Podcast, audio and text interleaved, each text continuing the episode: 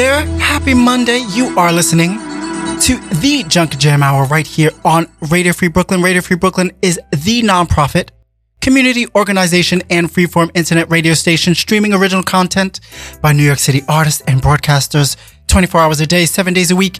It is Radio Free Brooklyn's goal to empower and amplify the otherwise unheard voices within our communities. Now, on the Junk Jam Hour, it is my objective to share and highlight the artistic and creative journeys behind the impressive projects and contributions of some of today's most talented underground and groundbreaking artists and entrepreneurs. Of course, my special guest today, like me, was born right here in Brooklyn, or as the living land acknowledger that she also is would call it, the unceded native land of the Lenape people, to parents who immigrated here from Haiti. Of course, land that was also stolen by the Europeans and French from the Arawaks and Tainos. Nevertheless, this young woman has emerged from the deep, dark depths of her ancestors' oppression to become a bright, gifted star, finding purpose in giving to others through the art and craft of theater performance. While she originally pursued edification in the practical fields of nursing and management, she was somehow bound to her innate childhood pastime of performing in dance and piano recitals, and her true calling came knocking when an opportunity to study at San Francisco's American Conservatory Theater appropriately arose. Since then, she has made a name for herself in productions both big and small, including the Hillbarn Theater's productions of The Color Purple and To Kill a Mockingbird, of which she was the recipient of Best Supporting Actress in an Adult Drama at the 31st Annual Artie Awards for her live stage portrayal of Calpurnia. Otherwise known as Cal, she was also nominated for her triple role portrayal as Essie Aunt Ardell and Kiki in Jamie Wooten's a that's a past writer for the Golden Girls as well, um, and I believe Half and Half. Love that show. Uh, production of Mama Won't Fly at the Martinez Campbell Theater in California, and she also lent her talents to New York City's very own production of The Day Harlem Saved Dr. King. Her early accolades also extend to her as a gifted writer, including her con- contributing short piece for the Amazon best-selling 20 Beautiful Women Volume three. And of course, as a playwright, she has concluded another stellar performance of her own short play just this past weekend entitled Jemu, a short story, excuse me, a short story, a short play and story about family and the healing power of food, specifically one that celebrates Haitian freedom. As an educator and activist, she's dedicated advocate. Uh, she helps to foster the ideals and principles of diversity, equity, and inclusion in all that she does. Not only is she a teaching artist working tirelessly to bridge DEI inequities in marginalized communities and classrooms, but she also serves on the Teaching Artist Affairs Committee as a co-chair with the New York City Arts and Education Roundtable and has rolled up her sleeves to help launch the Arts Are Essential campaign. Please help me welcome Brooklyn born, Queens bred, Bay Area tested, award winning actor, writer, educator, and activist firmly planted at the intersection of theater arts, literacy advocacy, and social equity. Miss Anjou Hippolyte. Hello, Anjou. Hi, Christopher Albert. Oh my goodness. Well, thank you so much for joining us. Thank you for having me. Thank you for having me. I'm I'm very happy to be here with you today. We are happy to have you um, and very honored. Now, um, there's so much to talk about, so why don't we delve in? Um, Hey, you you grew up in a in a Haitian household right here in Brooklyn. Yeah, I actually I was born in Brooklyn and we grew, I grew up in Queens. Ah, Five five years old, my parents bought a house in Queens. You know L- love it. what we do, and I grew up there. Yeah. That's right. Now, oh, now, of course, you lived with uh, Haitian immigrants. Did you did you grow up speaking uh, Creole? I learned to speak Creole, not initially. I learned to speak Creole when I was nine years old. One of my mom's, my mom's eldest sister came to America Uh huh. and she was living with us at the time. And I didn't understand anything she was saying. she didn't understand anything I was saying. And so it was a lot of mommy, mommy to come and translate. Yeah. And eventually, the way we all learn our primary language, I learned Creole just from being around her and picking it up. Got it. So now I'm fluent. Yeah. And I'm thankful for that. I really am. I don't think my parents, they're no longer with us, but I don't know that they would have taught us how to speak Creole. And by us, I mean my siblings and I. Right. My, my brother and I were born here, and my sister was born in Haiti, so she knows how to speak the language, and she knew it growing up. But my brother and I, being American born, I don't know that they would have, you know, taught it to us. Right. I mean, I mean, a lot of us grew up that old- way, just English, Yeah. right? Exactly. By nine years old, you would have, I would have had the the language, and I I didn't understand the language or speak it until my aunt came over. And so yeah, I'm thankful for that. Okay. All right. So, so, so the, were there, other than your aunt being around, obviously that was, you know, you, you were a young girl, nine years old, uh, growing up, were there, um, I, I know we, we, when we think of dualities, especially in home life in the outside world, it's culture, it's heritage, it's all these things that could differ from American life, right? Yeah. Were you, Yeah. was that something that you're were ever aware of, or did your parents um, really just settle into the American life right away? No, everything was very Haitian. Yeah, love it. Interesting that you say that. Everything was very Haitian. My mom's cooking was very Haitian. Yeah. I loved it. Even the music that was played in the house Sure. was very Haitian. Like I knew, like I could hear the music and I would know, like what band it was from just hearing it play, but I wouldn't ever understand what they were saying. And then when I learned the language and became began, excuse me, understanding what they were saying, I was like, oh, that's what they're saying. But I would dance to Haitian music growing up with my dad when we would go to events. People would stand in circles to watch me and my fa- my father and I dance, but I never knew what they were saying. My parents would talk, I never knew what they were saying. But Yeah. everything, but the food, yeah, the food, the culture, all of that stuff was, was, was Haitian. And I didn't realize how Haitian we were in that regard until I started as an adult meeting friends and they're like, you never had collard greens? And I'm like, no. No, it's it's a never had- different, right? Yeah, it's it's just different. yeah. I mean, I mean, the black experience is like, just no. as the black experience is just as a myriad as the Latinx experience. Yeah, and it, and we're not a monolith, and that's beautiful. Right. I, there's so much beauty in that. Like being with my African American friends and hanging out with them and eating collard greens. One of my girlfriends taught me how to cook collard greens, so I make collard greens. So now collard greens is a part of you know the foods that I make. But growing up, I never had collard greens. But I'm not, and I'm not ashamed to say that. But people look at you like, "You never had that?" No, I never Yeah. had that. What is that? Show me, teach me. You know. Sorry, my my computer's gone nuts. It's like yes, it loves that. Okay. Share on. Share on. Share on. that share. Um, so now that's great. I mean, I mean, it's it's it's a little different because growing up, you know, Puerto Rican American here, where our neighbors and just family members were, for the most part, black. we grew up with all of that as well, hmm you know. So definitely, collard greens wasn't something foreign. But now, um, you did you always navigate when you, you know when we talk about just being culturally aware which you were um did you always navigate through your life through the lens of the arts? I know you were a big reader. Um when did you start writing? Or did you initially you know i know you did dance. I know you did piano. Was that something your parents had you do? I'm like, wait a minute.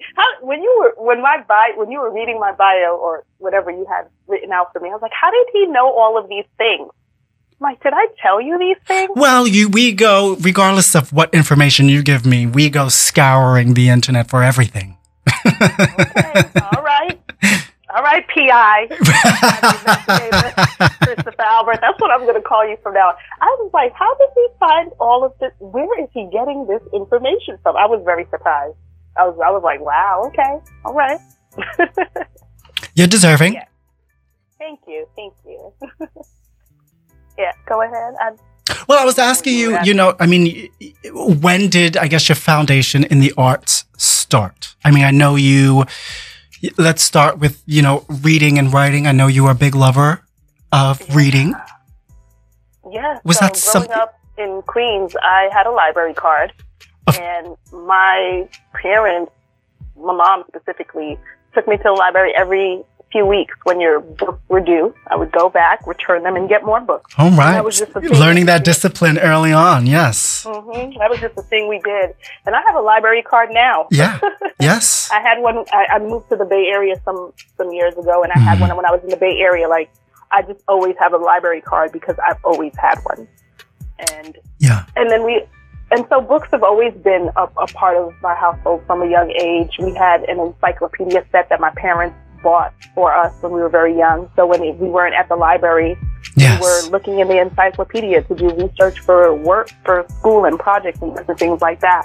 I, ho- I hope it wasn't Britannica. don't you guys still paying that off? I don't remember the names, to be honest, but I remember we had a set. Yeah, we always had had books. And I love that. As far as the arts, my parents had had me in dance and piano at a very young age. I think I was six years old when I started, and that's kind of old, so to speak. But that's I remember we were in Queens, so that's when it began. And my brother took guitar and karate. Wow, I So love art that. was always a part of of my upbringing, and I wanted to. I actually wanted to dance and sing. I didn't want to play the piano. I didn't appreciate the piano then. I appreciate it now. Sure. I, I can't. You know, I, I I'm sure I can. I can recall things in terms of like what the Music theory. Yeah, but- sure. But I wasn't one of those people that listened to music and played it. I read music, so I actually had Which comes in handy now. and yeah, it does. And so yeah, So, so. and I've tried to kind of get back on that bandwagon. so far, yeah, I'm so far removed from it. But like I see people playing the piano like John Legend, I'm like, ooh, that Yeah. could have been me if I appreciated it more. But I wanted to Sure. sing and dance. Well, look, you know? you have your own path, and and as you know, as someone who is, you know, expels just as much of these little tidbits as anybody else, you are a true believer. You know, you don't really compare your path to John Legend, of course. no, I don't. But what I'm saying is seeing him and appreciating his music and loving his music, I was like, when he first came out, not, I, I still love and appreciate, but I'm just saying when he first came out, I was like, oh my God, that could have been me because I loved to, I wanted to sing. And so if I, I was just thinking like, oh, if I had appreciated the piano, I could have been singing and playing the piano yes. which I used to do because I had sheet music that was like Christmas songs and different theme songs from different TV shows. And so I used to play the piano and sing jingles at Christmas time for the family. that, oh, I love that. You know, So- so- that, that was something that I used to do. So we, so you were always the artiste, and then you you you get a little older, and you you start studying nursing, management, finance for obviously practical reasons. Mhm, mhm. what was that aha moment when you went and said, "Okay, I'm gonna now be a practical adult"? To coming back to your journey into performing arts, because somehow you ended up in San Francisco. Yeah. You know, Christopher, at a young age, I never thought of it as, oh, I'm a performer. or Yeah. It was just something I did. And yeah, I, did, I didn't think of it in that way. But I do recall telling my parents once upon a time, I rattled off a list of different things that I wanted to be. And ironically, nursing was on that list Mm. and being a doctor and acting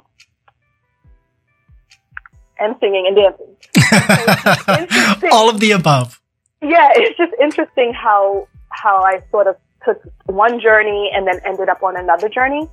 But I think it was very clear for me freshman year of high school. I was in college and I remember I was in my dorm room and I was crying because I was trying to figure out, like, I was trying to decide, should I move back to New York?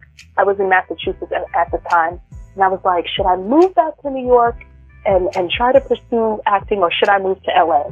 And I talked to myself, I was like, I can't be homeless and living out of my car. So I just have to stay in school and, and, and do this. I never thought at that age, at that time, I never thought that it could work the opposite way for me, that it could actually work out, Right. you know? Right. And because my parents were no longer alive, for me, it Mm. was really about survival. It's like, I have nobody to fall back on. That was sort of my thinking at that time. Did you, was it harder to not just, you, you know, and obviously sometimes we just have to do things despite of how scared we are, right? hmm Um, even though your, your parents have, had, had passed on, was there ever a moment like, okay, I know if I do this, they would still be proud of me? Do this meaning, take this journey, take this risk, take this, take this avenue, take this path somewhere else. to do the acting Yeah. and performing. Yeah. Yeah, it wasn't it wasn't so much about them and them being proud. It was about how do I take care of myself Mm. this doesn't work out. I love that. That's just, that's just settled, so settled in the now. Cause this is in the now. This is your life. You are the sole creator and, and, and just, you're the one person who has to make this choice. Yeah. And Uh, and because because I didn't have them, because I always think of like and not that your parents are going to take care of you for the rest of your life, but at that age, at 18 years old, Yeah. I, I envisioned, and especially how the Haitian culture is. Sure. in my family, it was like you stay to, with your parents until you're you're married and ready to move out, that kind of thing, you know. And your parents are there supporting you and taking care of you, and especially the kind of parents I had. And so for me, it really was like they're not here to take care of me. I have no fallback plan, so I'm not going to do it. It's too risky. But Yeah. again, not thinking, and and and, and now. It, it, it's just interesting how much experience, years, maturity plays into it because that was a deficit thinking but it also was part survival too. Yes. Whereas now I take more risks. I take so many more risks in, in terms of what I want and, and how I envision my life. I'm like, this is what I want. And if I declare it, I'm going to get it. It doesn't mean Absolutely. there won't be road bumps, you know, or anything that, or any hindrances or obstacles or challenges to overcome. But if I see this that I want and I declare it, I'm going to get it. That's right. I love Even that. if it comes to me in a roundabout way, it will be mine. And so I didn't have that sort of, I didn't have that access to that thinking and that mindset when I was 18. All in hindsight. Yeah, All not in- because I wasn't a positive person. It was just, you know, I had, well, we don't know, I blame really- you. I just had myself. And Yeah. so Yeah. it really was like the only way I'm going to survive and make something out of myself, so to speak, you know, is if I go to school for something that's practical and Yeah. something that's quote unquote safe We get it. and and that I can rely on. So, know? and, so in the reality, nothing is safe and secure. no, Anyway, nothing is guaranteed ever. Yeah. Nah, not your So job, not You, know, anything. you think that, yeah, Yeah. and, and I- and that's where I was at that time, and I don't blame my young self for that. I've I've had so many experiences in life because of the various trajectories and paths that I've chosen. Yes. You know, So let's talk- all good. Let's talk about some of those, Anju, because you went to the American, you studied um, at the American Conservatory Theater. Um, what was one of your, let's be clear on that one Oh. because I want to I want to clear. I did go to ACT, but I took their evening workshop. yes, and what's your I- point? My point is they have a master's program. They It- have a master's program, and so when you say ACT, I don't want it to be confused with I'm saying that I went there and I studied acting and got a master's. Well, you studied, and we all. never said you got your master's from it. I know. I just want to be clear because, and the reason why I bring that up, Christopher, is because living out there in the Bay Area and just having conversations with people, Yeah. It comes up that way. Not just me, but with other people too. And then it's like, oh, you said this, and you, you know, it's Let me let me tell you something. I took the Juilliard evening division courses, and guess what? That was a lot of money to pay for. So guess what? I studied at Juilliard. I hear you. I You're hear you. you're deserving. It, it's a different program. Sure, it's a different program. We're not adding anything else to it. If somebody else is adding to it, then that's what they're doing. you know what? You're absolutely right. Thank you. You're welcome. You are deserving. So So, but but that's part of that's a decision you make. You want to study, you want to at least study. Yes. However, whatever the program may lie, this is where you want to study because that is it. It's an elite. Regardless of how small the program is, it's still at an elite institution. What was one of your earliest memories of beginning training? You know, acquiring knowledge of the craft history, even the legacy of theater performance. Oh my goodness. Can you say that again? Just an earlier memory of, of just beginning. Hmm, beginning. Just, Any Just any silly knowing. anecdotes or of all, just not knowing where to go. yeah you know, to, to like I remember because when I decided to start taking classes, it was that's another story in and of itself. But I had a, a panic attack, oh and, and it, it it led me to call someone who then gave me some advice, and and I took the person's advice, and thankfully and I was like, okay, I'm I'm going to do this thing, and and he had studied at ACT, and so I decided to go there, and so it was really just kind of just going with this flow, the not realizing at the time that I was answering that that call and that desire that I had all Yeah. along, yeah you know, and so. I, I just remember classmates coming in with headshots and I booked this commercial and I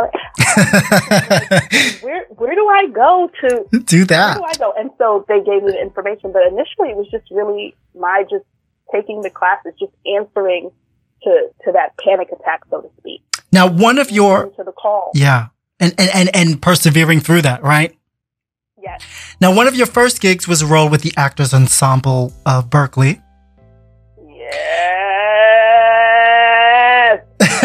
when we when we think of theater, even now, right, the world is expanding in terms of breaking down traditional, you know, traditions of roles, who can play what and where.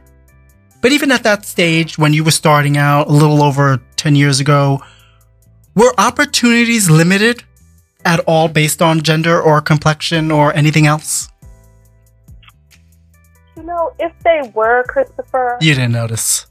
I, I, I, and you know what? I, I shouldn't say that. I, I no, because I remember, I remember there were. Yeah, that's. I know that it happened. I know that there are stories out there that get produced over and over again, Mhm. and they're not for us, so to speak, in the sense that they won't cast a black woman, they won't cast a black man, they won't cast uh, a black queer person, Yeah. you know? And so I know that there are limits in that way, but I never let that stop me. Yeah. You know, I just I just go out once I decided to to do the thing, which is the acting, I just full speed ahead.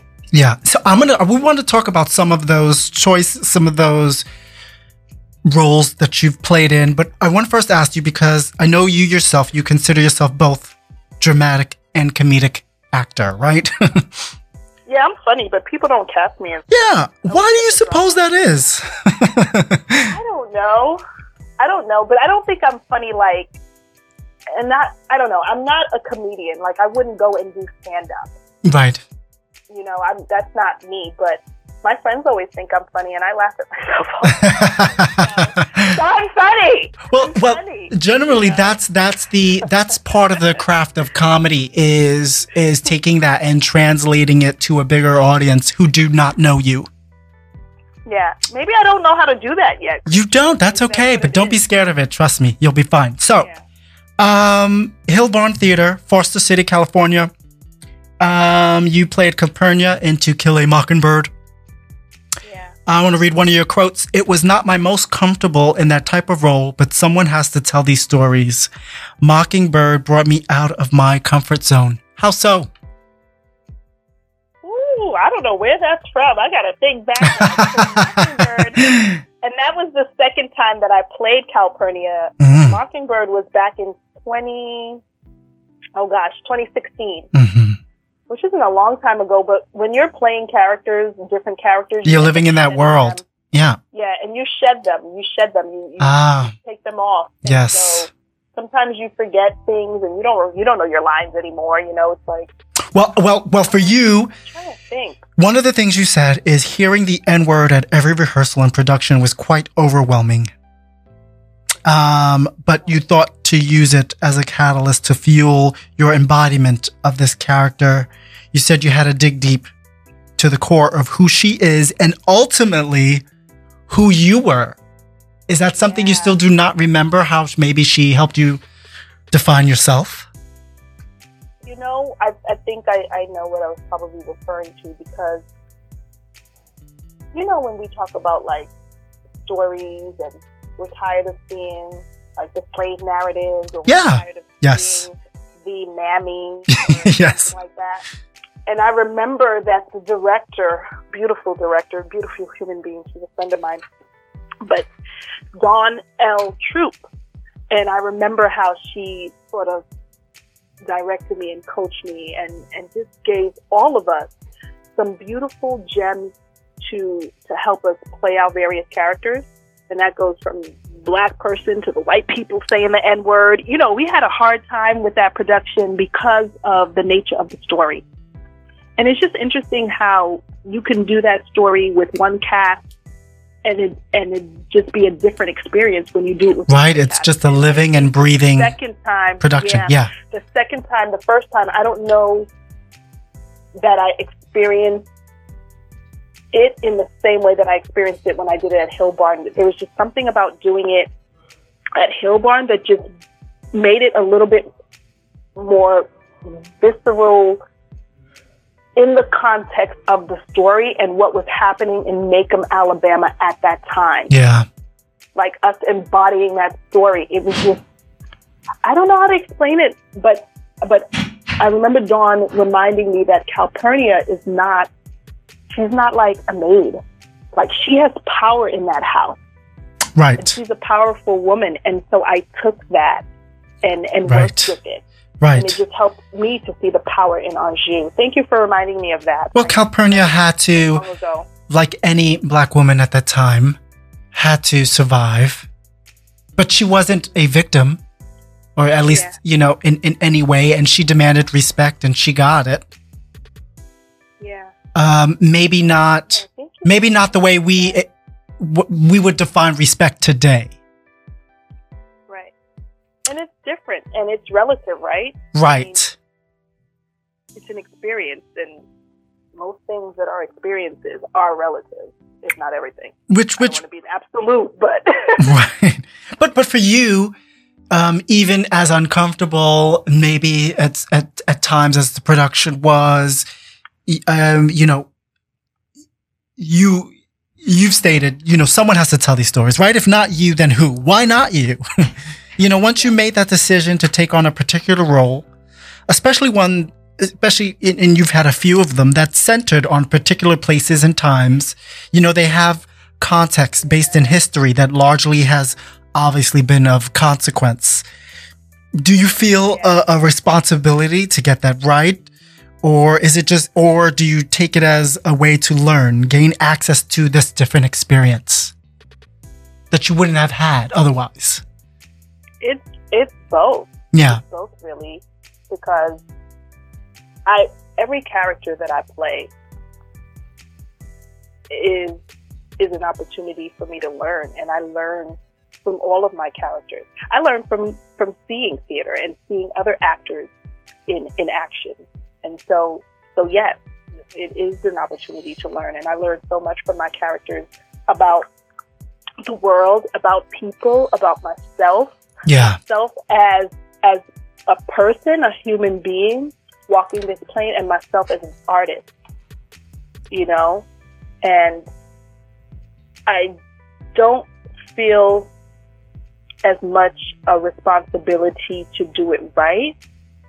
I feel the responsibility to be truthful, Right. to be truthful in my embodiment. And that's going to be different for each character, Right. each experience. But to just be truthful and tell the truth. Because you can tell The audience will know. speak, you know, Yeah. yeah. And you will know. It won't feel to to the question you asked before, it won't feel right. Yeah.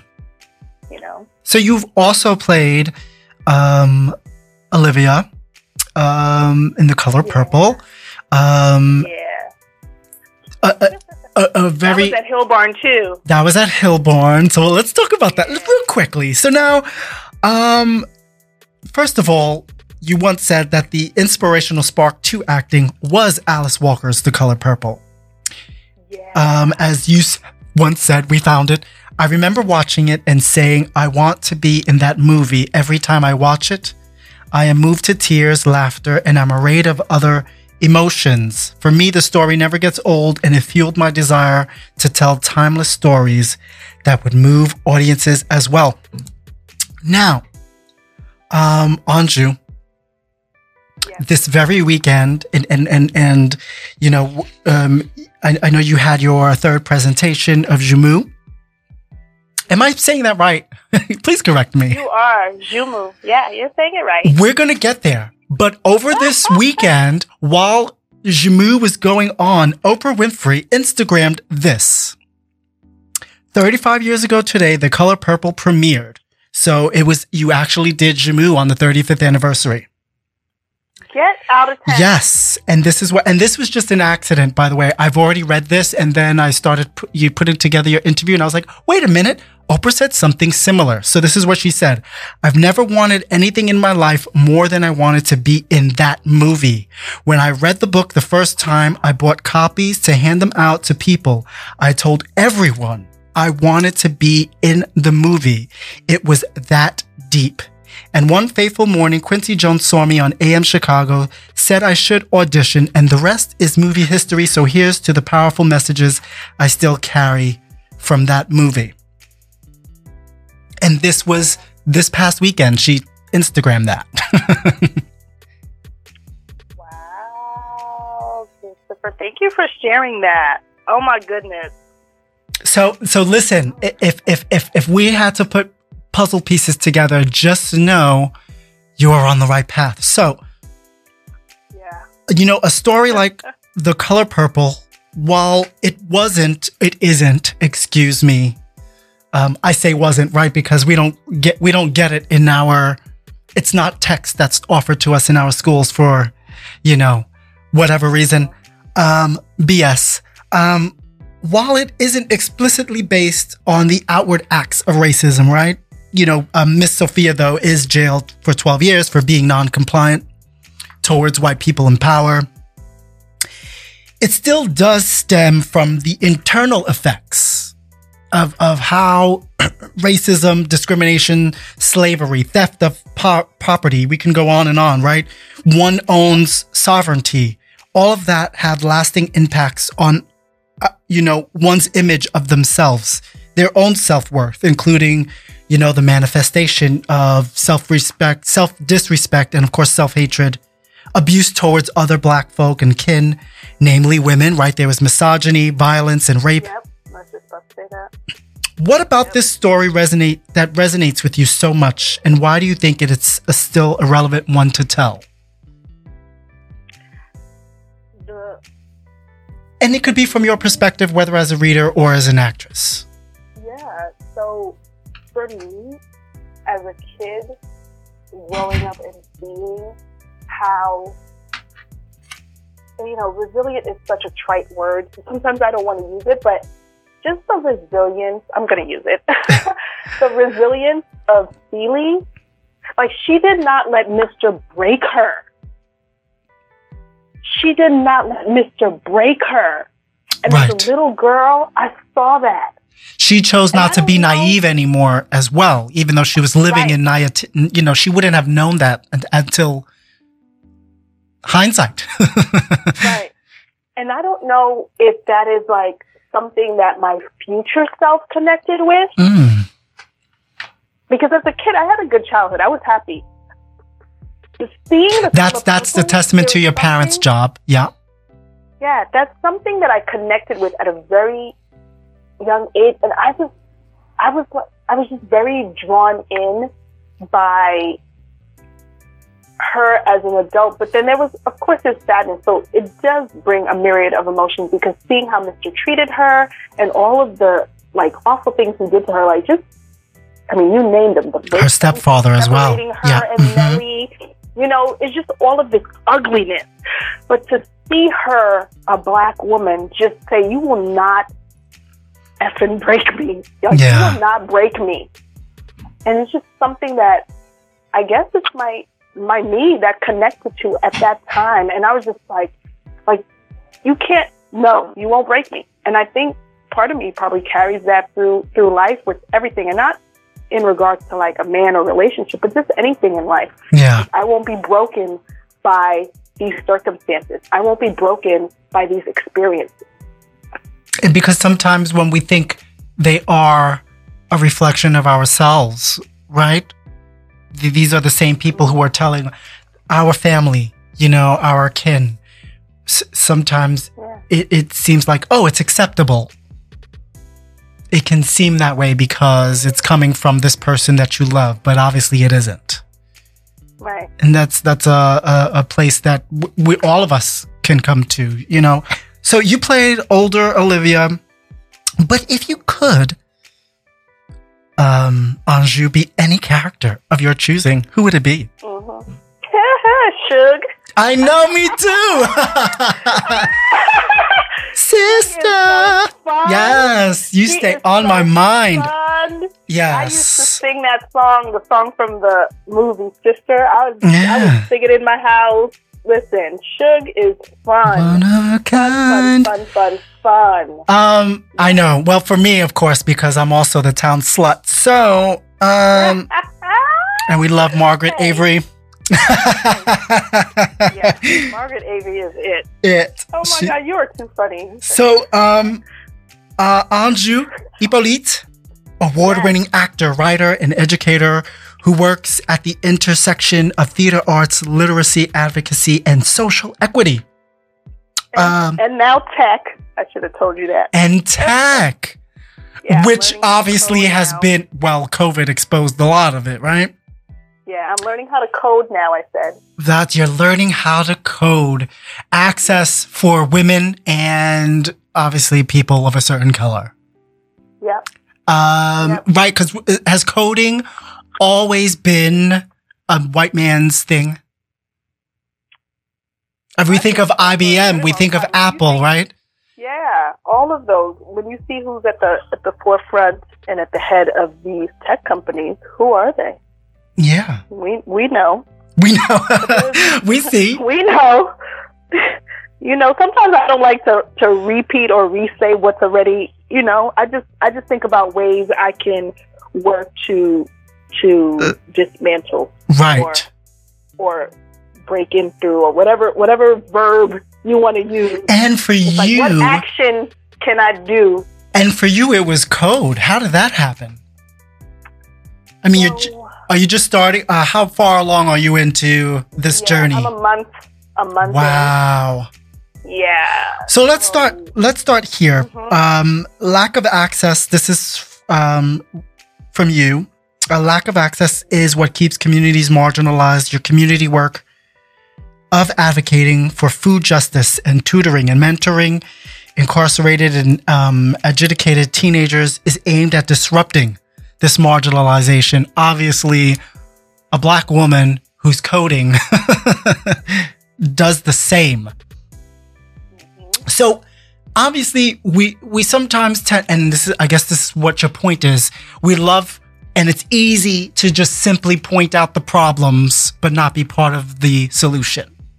Mm-hmm. Absolutely.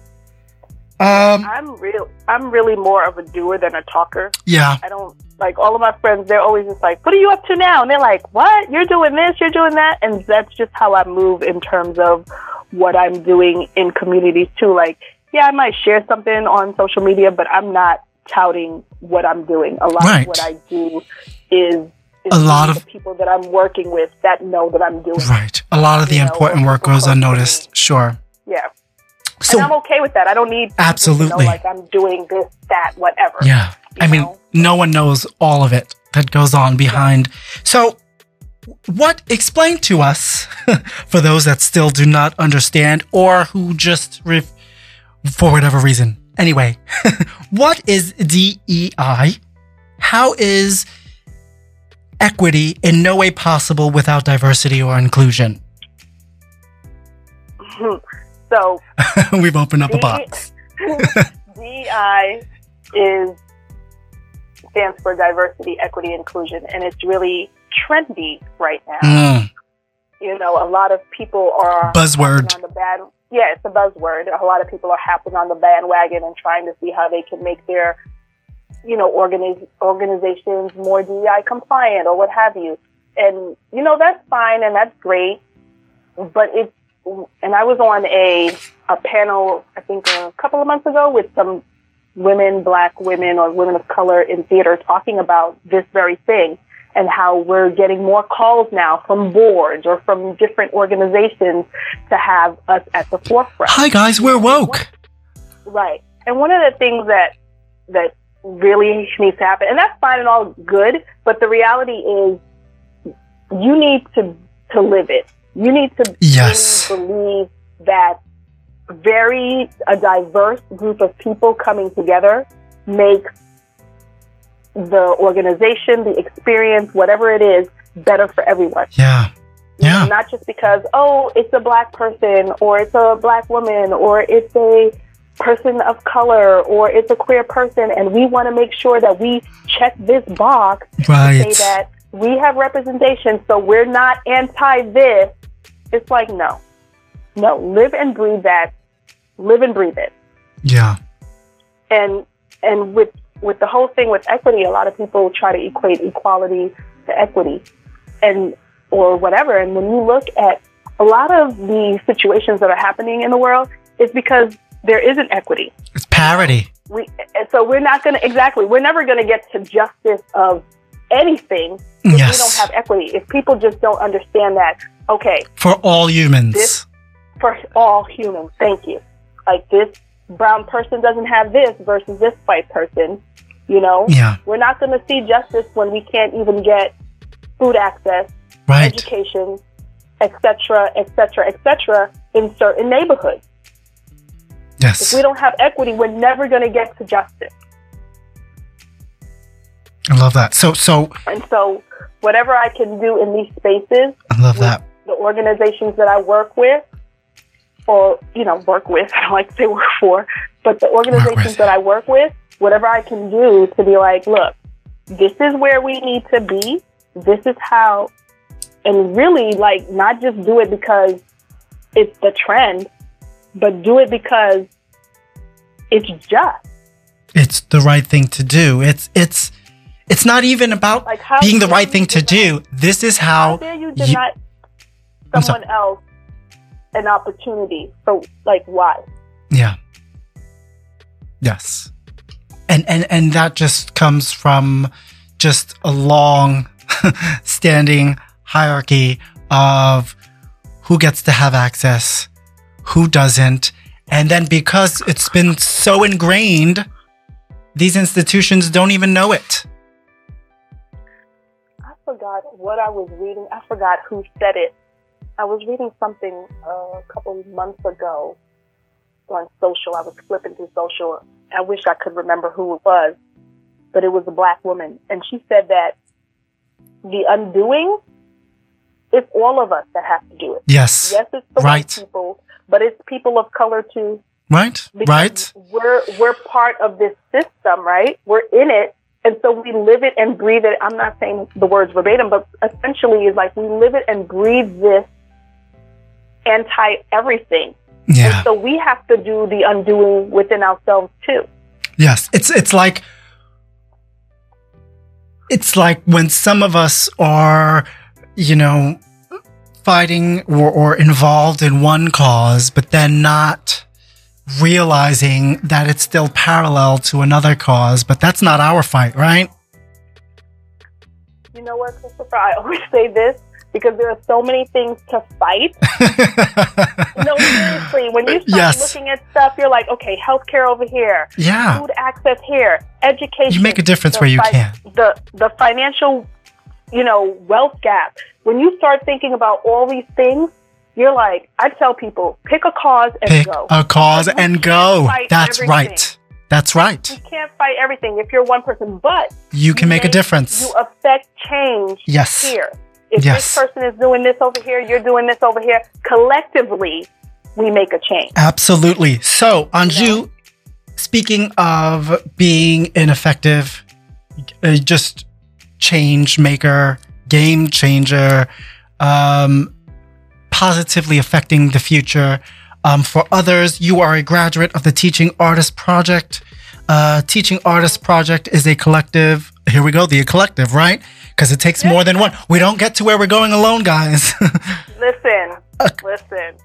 So, a collective of diversely experienced art educators training emerging and working teaching artists who are looking for a supportive community to engage in a self reflective, justice oriented learning practice in service of their teaching.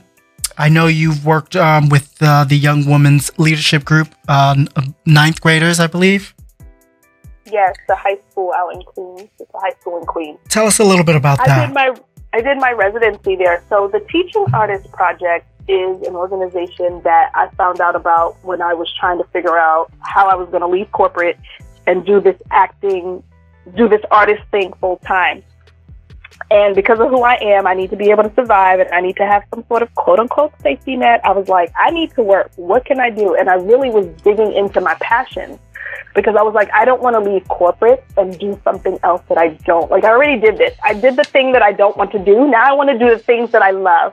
So I started Googling, how can I sort of marry my passions? And I literally put into the Google, theater, I did. I put theater arts, literacy advocacy, and social equity.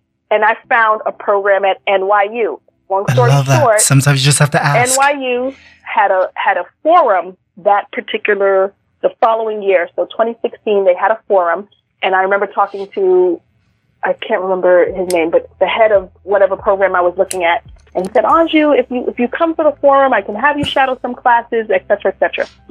And so I I came to New York because I was living in the Bay at the time. I came I came back to New York, went to the forum, and at the forum I found out about Community Word Project, which is the organization that hosts Theater Teaching Artists Project. And I they had a I found out about their program that they train teaching artists around whatever your art discipline is right? for social equity. Like how can you use your art for social justice? And I was like, this is my jam.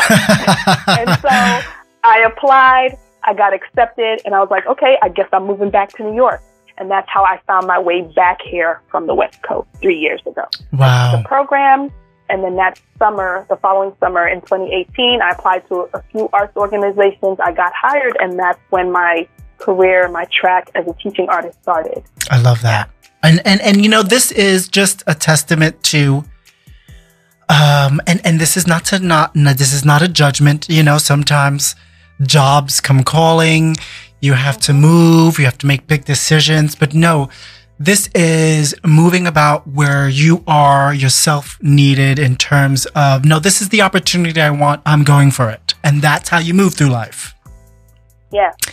Um and Once especially I, once I started acting, Christopher Albert. Once I started acting, it, it, it my perspective. I was just like, I'm I'm doing what I want to do, and so my that role that you mentioned earlier with Actors Ensemble Mhm. in Berkeley, that was my first theater role. I did a few short films before that, but it was that particular role as Horatio that cemented for me that this is what I'm supposed to be doing. yeah. I was like, I'm supposed to be acting. I was tearing up between scenes. And one of and I was like pinching myself. Pinching myself backstage. I was like, I can't believe I'm doing theater. And one of my castmates pat me on the back and said, You're doing theater, baby, because they all thought that I had done it before. I was like, This is my first role. I've never done this before. And they were like, What? Yeah. And so from there, for me, it was just this. I felt so good doing it, and it felt so right and, and truthful to, to who I am and everything that I've wanted for my life and desired.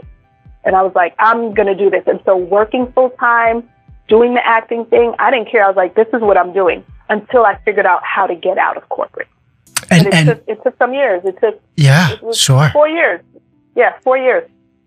And and now you're helping, you know, you know, young men and women decide that for themselves as well. hmm So Yep. let's talk about your recent project. um, Yeah. yeah, Joumou, um, by Anju Hippolyte, produced by Fuse Theater, directed by Dawn L. Troop, at least this past weekend. Of course, Dawn again. It's Dawn. Done.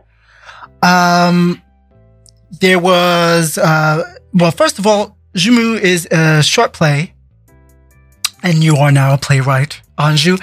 A story about family and the healing power of food, and of course, it's it's surrounds itself around the Haitian tradition of making Joumou. Tell us a little bit about this lovely short play of yours. Yeah, so in August, there was a call for submissions from Tiger Bear Productions. hmm And I remember sending the call because I got it personally to my inbox because one of the producers, I had just finished up a production with, with him. And so I was sitting at my computer thinking, who can I send this to? And I was like sending it to some folks. And then a voice said, you should submit. And I said to the voice, submit what? Swear to goodness, Christopher. I said, submit what? I don't have anything written. And the voice said, write something. there you And go. I said back to the voice, write what? Yeah. And the voice did not answer.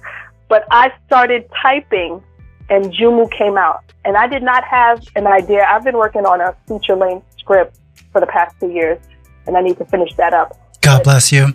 That's a different story. Absolutely. And Joumou was nowhere because I have ideas all the time about different stories, and I'll put it in my notepad, and I'm like, okay, you're gonna. This is a short story, or this is a an idea you have. Mhm. Once you finish this big script, you can work on these ideas No. Because I can't do multiple things at a time when it comes to certain projects. Sure. And so Joumou was not even on the dome.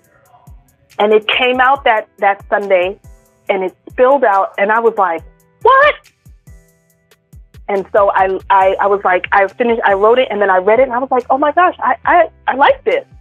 You know, because I don't always like things that I write. I was like, I like this. Yes. And I let, actually let Dawn read it the next day. She said, oh, Ju, I like this. This is nice. I said, okay. I said, well, I'm going to submit it. I submitted it. They accepted it. And then I was like, hey, Dawn, you want to direct it? And she's like, sure. And so, yeah, it wasn't something, Joumou wasn't something that I had planned or had been thinking about. It came out that particular day, and I'm so thankful that it came out. Yeah, I don't even know how to explain. Like, people ask me about it. I'm like, I don't really know what to say. It just came out. So, so in thinking about what Joumou, Joumou itself represents, um, it's a, a, a tradition, a Haitian tradition. You know, the day that the, uh, which date back to January first, eighteen oh four. We got some dates here, guys. The day that Haitian slave and revolutionary uh, leaders declared Haiti's independence from its French colonizers. And to celebrate that liberation, the soup became a symbol for freedom. Um, and, and, and obviously, obviously, just your own creative freedom. you took that liberty. You did, you had, you, you declared that you weren't going to have any limitations. So what? It wasn't on your to-do list. So what? You had no idea what it was going to be. So what? You know, this was going to have to come out of nowhere and you were going to have to sit down and write something fresh. it spilled out of me. Yes. like like writing it's funny I, I took a workshop recently and the facilitator says writing comes easy to you i said what she's like it doesn't mean that you won't have hiccups around the, along the way Right. or you won't you know have writer's block or something but it comes easy to you i was like oh okay that really came like that just came out of me it came out of me like i'm writing this script for the past two years and i'm trying to Like I'm at the point now where I'm struggling. Like, what are these? Ca-? And I'm trying to listen to the characters. Like, okay, characters, what are you saying? Who are you? Where do you want to go? What's your journey?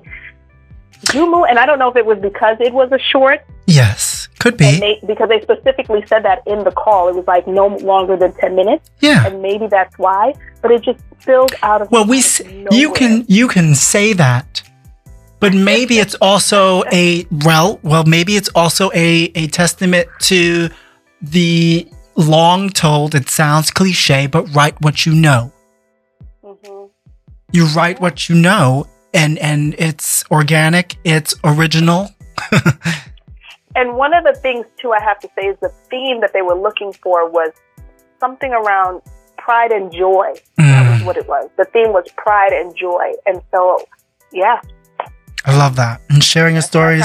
Um any more any more culture. any more productions planned? Or For Joumou? Yeah. Not at the time. One of the things that Fuse Theaters, our artistic director over at Fuse, asked me about when we first got on the phone after she told me she wanted to produce it, Stacy. I can't pronounce her last name, so I'm not going to butcher it. But she asked me. She asked me, "What do you see this as as a longer, lengthier piece?" And I said, "I I've thought about it."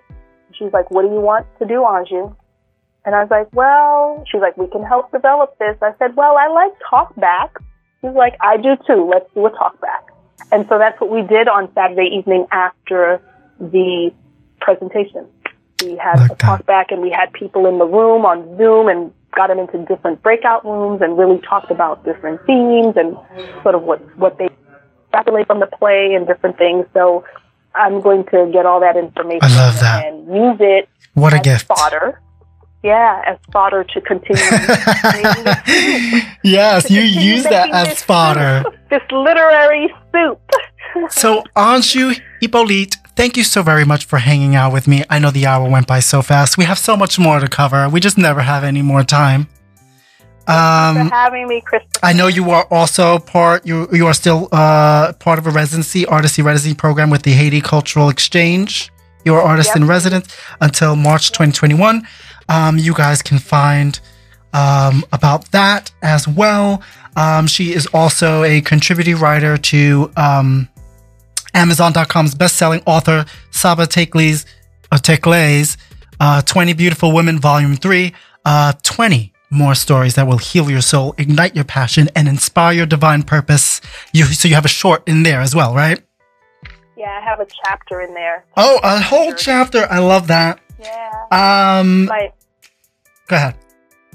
I was gonna say it's my journey to a purposeful life is the title of my chapter. I love that. So, for you guys can find out all about Anju Hippolyte on Instagram and Facebook at A N J U H Y P P O L I T E. For everything we do here, you can find out about us on Radio Free Brooklyn. And for everything I do, you guys can go just go to junkiejam.com. Thank you so very much, Anju, for hanging out. This episode and all episodes of the Junk and Jam Hour can be streamed on Spotify, Apple Podcasts, iHeart Podcasts, Google Play Music, and simply tell Alexa, play the Junk and Jam Hour. Thank you.